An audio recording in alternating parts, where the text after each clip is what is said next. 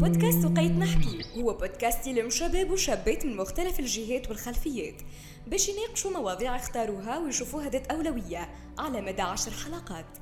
بودكاست وقيت نحكيو من إنتاج مبادرة مناظرة.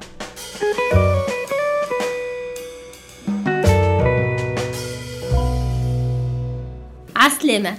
اليوم باش نحكي لكم على حالة بنية موهوبة. تحب الرياضة وتحب المسرح.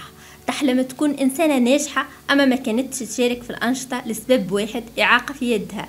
خلاها تخاف إن ما يكونش عندها حق تشارك في أي نشاط. حلاء تعيش في منطقة نائية. ما عندهاش فكرة اللي فما قانون في العالم. وفي تونس يضمن حقوقها. هذاك علاش؟ في الحلقة هذه باش نحكو لكم على حقوق الإنسان. أنا هاجر الأطرش متطوعة في جمعية صوت الطفل الريفي بمدنين ومعايا أصدقائي حسني الطبوبي وأمين ساسي ريادي أعمال. باش نتعرفوا مع بعضنا في البودكاست هذا على حقوق الإنسان معناها أنت كفرد شنية حقوقك؟ قبل ما نعطيكم أنا شنية هي حقوق الإنسان سألت مجموعة من المواطنين. زعما كيفاه كانت إجابتهم؟ حقوق الإنسان بالنسبة لي هي حقوق نتمتع بها جميعنا كمجرد أننا بشر.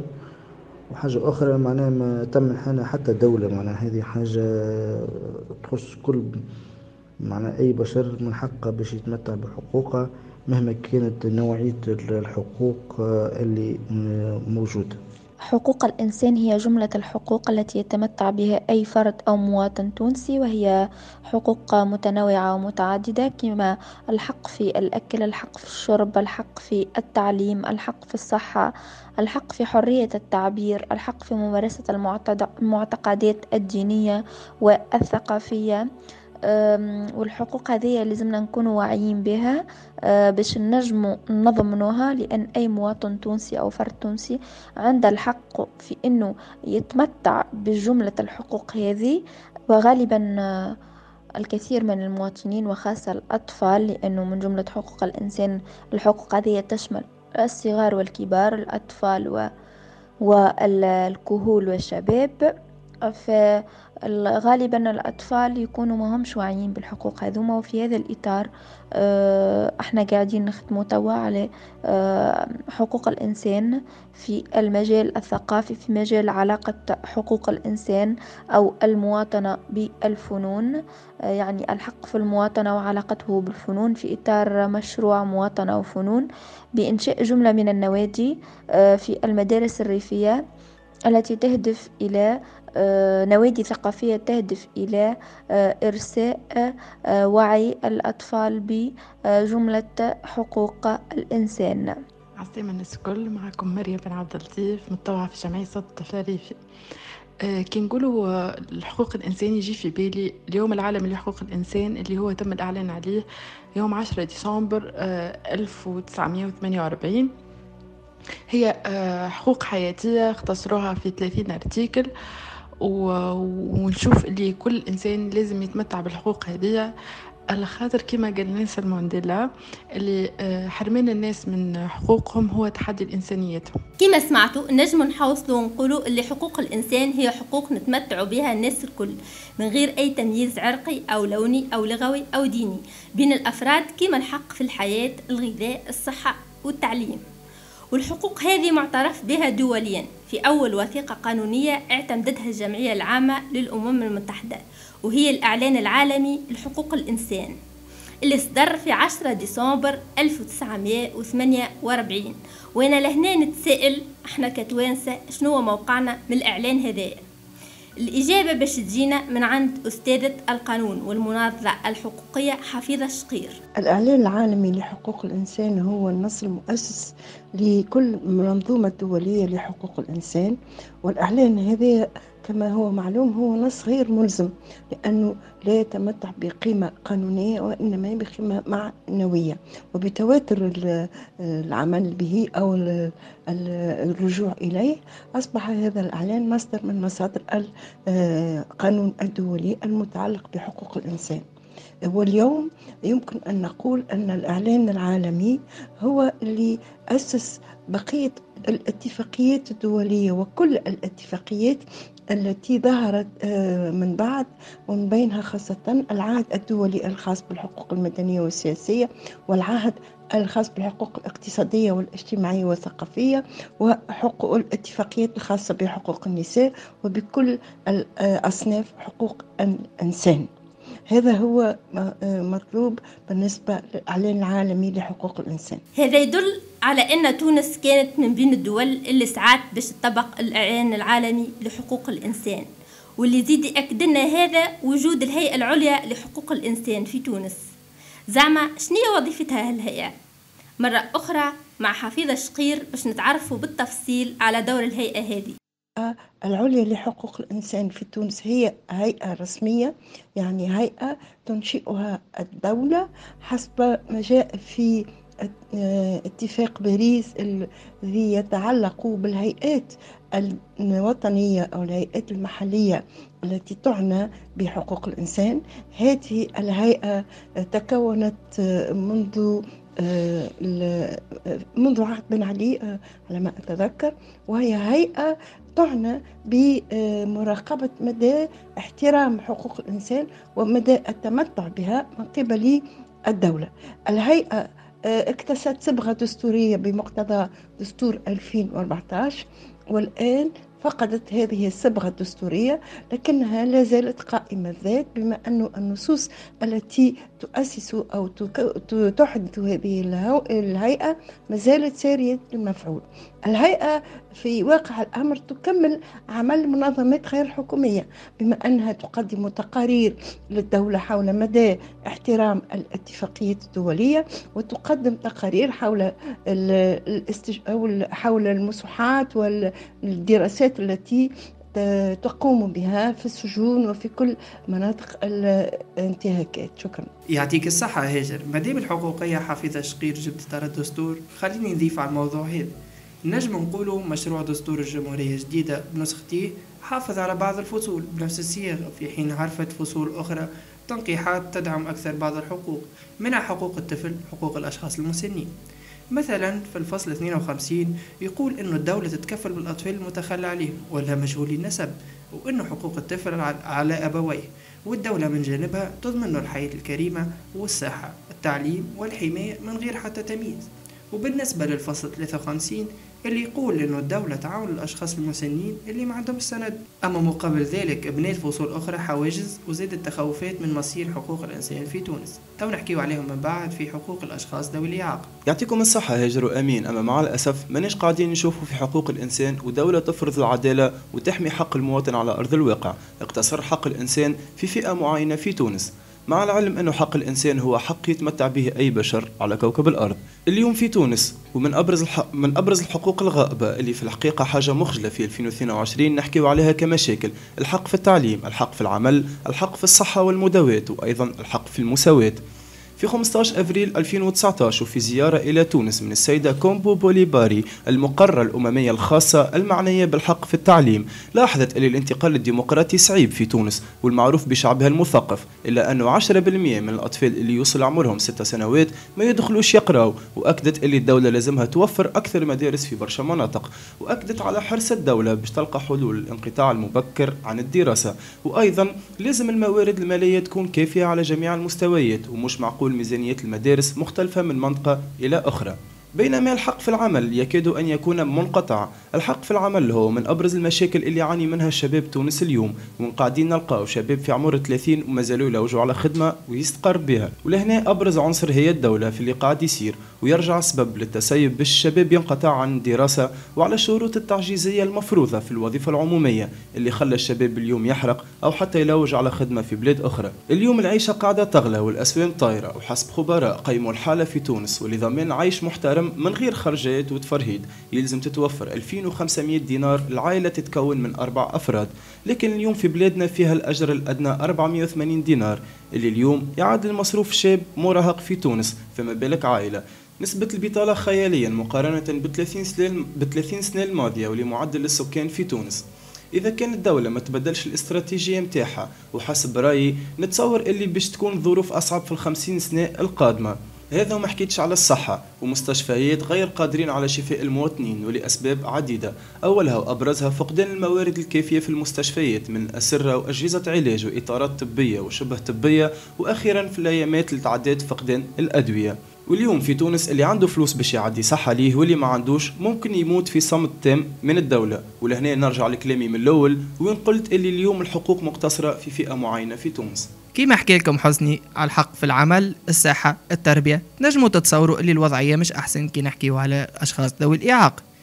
بعد ما صادقت تونس على الاتفاقية الدولية لحقوق الأشخاص ذوي الإعاقة شهدت القوة القانونية تعديل بسيط ما تتطبقش مع محتوى الاتفاقية وبقات حقوق ذوي الإعاقة حبيسة المعمعة عالمية واستغلالات سياسية يلجؤوا لها وقت الحاجة وتكبدت الفئة هذه برشا صعوبات من أهمها ما يتلقاوش التعليم المناسب. غياب الدمج أنه ما فماش وسائل نقل مهيئة. وبالرغم من تعالي الأصوات اللي تنادي بضمان حقوق الإنسان والحريات الأساسية إلا أنه حقوق الفئة هذه ما زالت مهضومة لليوم. وحسب آخر إحصائيات وزارة الشؤون الاجتماعية أعلنت عن وجود 990 ألف شخص ذوي إعاقة في تونس مع تمتع 440 ألف ببطاقة إعاقة بنسبة 45% كل هذا في ظل اختلال تطبيق القانون. منه الحق في الشغل بسبب غياب التزام عديد المؤسسات والشركات بالقانون اللي نص عن حقهم في الشغل. الأشخاص هذم يواجهوا في صعوبات كبيرة في الاندماج في المجتمع ومنها التنمر وعدم توفير الظروف الملائمة باش يعيشوا الحياة العادية. وبالنسبة للحق في التعليم اللي هو معضلة كبيرة لذوي الإعاقات في تونس. نظرا لعدم وجود مراكز لذوي الإعاقة مهيئة بالشكل المناسب وعدم التزام بالنصوص القانونية. وهي أنه من حق أي شخص ذوي إعاقة أنه يتمتع بالتربية والتعليم والتكوين المهني مع الأشخاص الأسوياء إلا في حالة فقط ما تمكنوش من أنه يمارس الحق هذا بشكل عادي حسب نوع الإعاقة وقتها يلتجئ إلى أحد المراكز المختصة اللي توفر نفس الظروف باش يتلقى التعليم والتكوين المناسب. ومن الحاجات اللي يتمتعوا بها ذوي الإعاقة؟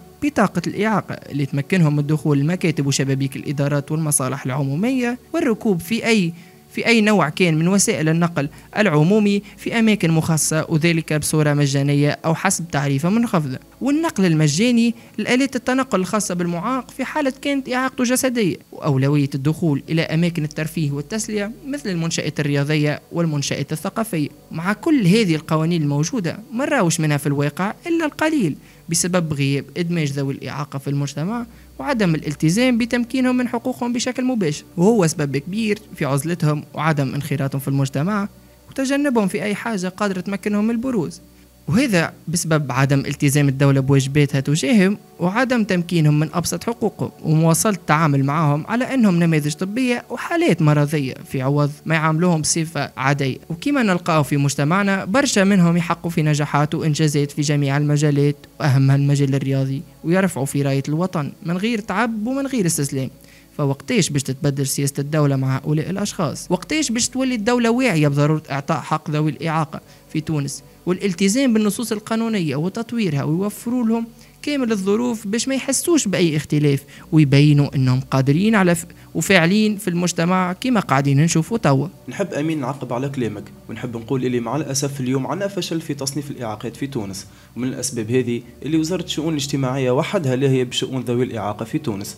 اليوم فما عباد حاملين بطاقه إعاقة ويتمتعوا بالنقل المجاني ويعدي وزاد بلاش فلوس. أما بما أنه معاق ما يتمتعش في الحق في العمل. في نفس الوقت نلقاو عباد بشهادات طبية حاملة لإعاقات أما ما تتمتعش بحقوقها وأولها بطاقة معاق. والسبب شنو الله أعلم. سلون شنية تتقسم الإعاقة؟ هذا اللي نجهلوه. كيفاش يقيموا في الإعاقة؟ وحسب الوحدة المحلية للنهوض الاجتماعي ببن عروس نلقاو نسبة تفوت 10% ما يتمتعوش بكراسي متحركة وغير قادرين على شرائها وبنسبة 20% يشريوا في الكراسي وحدهم. هذا طبعا ما حكيناش على الحق اللي يلزموا يتمتع به واللي القانون يسمح له به كالحق في التعليم. أو الرياضة. يعطيكم الصحة أمين وحسني. حكيتوا على الأشخاص ذوي الإعاقة وأهم المشاكل اللي تعرضهم. وأنا معاكم في اللي حكيتوه كل اليوم. الأشخاص هذوما يلقوا صعوبة في التعلم في المؤسسات العامة خاصة وإن نفتقروا المناهج تربوية تتماشى مع حاجياتهم.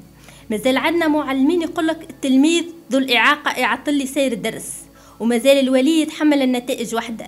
واللي ترجع بالخايب على ولده. وقت من حقه كشخص يتعلم في مدرسة عمومية ويندمج مع أصحابه. ورغم الإشكالات هذه الكل على المستوى التربوي يجينا نور من الثقافة. وبالتحديد المسرح اللي قاعد يسعى باش يكون صوت الأشخاص هذوما. وتوا باش نخليكم مع الأستاذ الجامعي في المسرح الدكتور زهير بن ترداد. يحكي لنا كيف ساهم مختبر إرادة للمسرح في إدماج الأشخاص ذوي الإعاقة. مختبر إرادة لمسرح الإدماج؟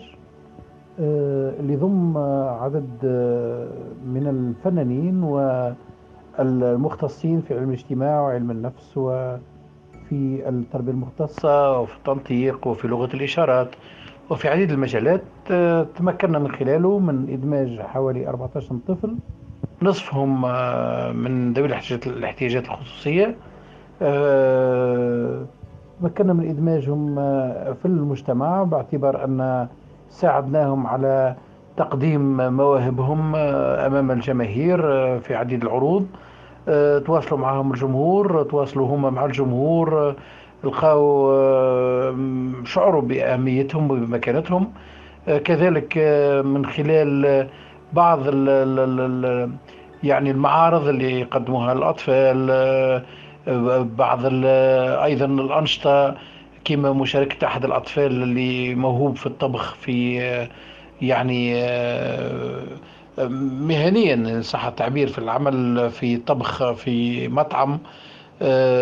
حاولنا أن نخلوا الأطفال بتاعنا يجمعوا بين الحلم والخيال والواقع ويحققوا أحلامهم ويندمجوا مع الناس ويتواصلوا مع الناس ويشعروا بقيمتهم ويتواصلوا مع وسائل الإعلام وغيرها. يشعروا بأهميتهم مكانتهم بأنهم قادرين على الإبداع وعلى التميز. هاجر حكيت لنا على الفن والمسرح، اجا نحكيو على الرياضة. الرياضة، الجري، المتعة، الإبداع، التحضيرات، الإرهاق، الفشل والنجاح كلها عبارات نحكيو عليها ونقولوها على الرياضة والمواصفات ما توفاش نعيشوا في تونس بلاد النجمة والهلال بلاد الحضارات العديدة بلاد الرياضة بامتياز بلاد عتوقة وتميم والجزيري والمساكني بلاد وسام حمام وعصام تاج وصبحي سيود بلاد صالح الماجري وحسني قرمسلي بلاد أنس جابر وحبيبة الغريبي والجمودي والملولي بلاد كتبت اسمها بأحرف من ذهب في جميع الرياضات وفي جميع المناسبات ولولا الحظ والعراقيل لكانت تونس لا تقارن بأي بلد عربي أو إفريقي. أما زادا ما ننساوش اللي فما أبطال ومحاربين خلاو جميع أنحاء العالم يحكيو عليهم وعلى تاريخهم وعلى إنجازاتهم. أسماء ترعب أي منافس مهما كان. نحكيو على روعة ليلي معشوقة الجميع وصاحبة الأرقام القياسية العالمية. نحكيو على أحمد بن مصلح وليد كتيلة سمية بوسعيد وغيرها من الأسماء والقائمة تطول. أسماء حق جميع المستحيلات. همها الوحيد وكيف ما قال وليد كتيلة يكفيني شرفا وفخرا تشريف الراية الوطنية في جميع المحافل وهدفي في كل مسابقة أني نسمع النشيد الرسمي والعلم يرفرف وفي كل مرة أعيشها وكأنها المرة الأولى. التي أعيش تلك اللحظات. نحب نذكر زادة اللي تونس في كل المشاركات تشارك باختصاص ألعاب القوى أكهو بالطبيعة لنقص الموارد المالية والتجهيزات وحيث قائمة العجز ما عندهاش حدود. في ريو دي جانيرو هي من أبرز الأولمب من أبرز الإنجازات التاريخية اللي صارت في الرياضة هذه. وين الوفد التونسي رجع ب 19 ميدالية. وكالعادة في الاستقبال وزراء وولاة وكتاب دولة ووعودهم الزائفة معاهم. وين قال يوسف الشاهد رئيس الحكومة الأسبق اللي المنح باش تولي متساوية مع جميع الرياضات عادية وإللي الدولة باش تخص لهم ميزانية أقوية ليهم. أما بعد الكلام هذا بالضبط روعة ليلي تهز الأربع ميداليات متاحة والتكريمات باتجاه محطة المصف باي بالعاصمة وتاخذ الواج وتروح. شيء مؤسف ومخجل على الآخر. وفي كل مرة تظهر في الإعلام وتقول إللي الظروف صعيبة وما حب ما تحبش تكشف الحقائق. فقط تطالب بلفتة للرياضة البارالمبية. الدولة تقول إللي هي تتكفل بشهرية بقيمة 700 دينار لكل رياضي. يا أخي 700 دينار كافية باش اللاعب يغطي بها احتياجاته الكل. تدريبات وسفر وأكل وإقامات في النزل. كنا نطرح العديد من التساؤلات. علاش الرياضة هذه هكا؟ إلى أن اتضح اللي الرياضة هذه كجميع الرياضات في تونس وتقتصر على عدة أسماء فقط وبالطبيعه الحقوق ماهيش كاملة. نحب زاد نطرح سؤال. فاقدي البصر علاش ما عندهمش رياضة في تونس؟ أما عندي رسالة من شخص يدرس ثالثة ثانوي بمعهد المكفوفين ببن عروس وين يقول؟ حبي للرياضة ما عندوش حدود وعندي صاحبي ديما نربطوا يدينا في بعضنا ونجريو. حلمي نترينا ونسافر ونهز راية البلاد. نحب نقول لكم اللي راهو القلب وحب الانتماء اللي عند الأشخاص هذوما ما عندوش حدود. ولو الجامعة البارالمبية تدعمهم برياضات جديدة واختصاصات عديدة وميزانية كافية خاطر لو كان يصير هذا الكل مش كان الرياضيين بركة يفرحوا. فما أساتذة ومدربين وحكام ومختصين حلمهم العمل في تونس وكتابه تاريخ يعطيك الصحة حسن. نحب نضيف على كلامك إنه الرياضات الجماعية في تونس هي عبارة عن اسم بدون واقع. خاطر في بلادنا الشخص المعاق ما عندوش الحق إنه يكون ولا يلعب basket وهذا الكل بسبب تركيز الجامعة البارالمبية في تونس على الرياضات الفردية وغياب الرياضات الجماعية. خاطر بعد الثورة انعدمت الرياضات الجماعية في تونس. بعد ما كان فما فريق لكرة السلة على الكراسي. كي نجيو نشوف المغرب وعديد الدول تشارك في الألعاب البارالمبية وعدم السعي وراء إنشاء فرق فرق وتحقيق حلم عديد الأشخاص باش يمارسوا غرامهم لكن مواصلة التجاهل والتحرك الوحيد اللي ريناه مؤخرا كان القيام بتربص في رياضة كرة السلة على الكراسي. الوقتاش باش تبقى دولتنا هكا راقدة وتدمر في أحلام؟ حسني وأمين حكيتوا على الرياضة اللي تخذنا للحديث على حق مفقود للأشخاص ذوي الإعاقة. اليوم نتسألوا وينهم في وسائل الإعلام؟ علاش ما نحكوش عليهم؟ ويكونوا قصة نجاح وإلهام لغيرهم. اليوم كي نقولوا هشام ثامر يحصل على المرتبة الأولى لذوي الإعاقة في سباق 3500 متر بفرنسا في نوفمبر 2022 وتألق ثاني في سباق 10 كيلومتر نهار 11 ديسمبر 2022 ونلقوا الصحافة العالمية تتحدث عليه. نتسألوا وين الإعلام المحلي من هذا الكل. صحيح اليوم نشوف قوانين تنصف الأشخاص هوضم أما حبر على ورق بقات في رفوف النسيان. على خاطر باش نطبقوا القوانين لازم تتبدل عقليتنا وهذا تحب له برشا جهود. باش نبسط لكم الموضوع أكثر كما نقولوا حضور المرأة الريفية في الإعلام. نفس الحكاية مع الأشخاص ذوي الإعاقة. اليوم يلزم نعطوهم فرصة باش يكونوا موجودين في التلفز والبلاطوات ونختم بمساج هشام ثامر اللي بحكم إعاقته الصم ما نجمش يسجل لي فوكال. أما كتبها لي في مساج كي على حضور الإعلام. يلي بلدي ظلموني. حسب ما سمعنا من قوانين وعديد الفصول الدستورية لكن الواقع يقول العكس أن حقوق الإنسان في تونس هي عبارة عن مجال قيد التطور في كثير العقبات والأحلام. إنه تونس تكون دولة تحترم حقوق الإنسان وتلتزم بالنصوص القانونية. إن شاء الله الحلقة هذه ساهمت في التوعية حول أهمية حقوق الإنسان بصفة عامة وحقوق الأشخاص ذوي الإعاقة بصفة خاصة. خاطر من غادي النجم نوليو نحكيو على تحقيق أساسيات حقوق الإنسان.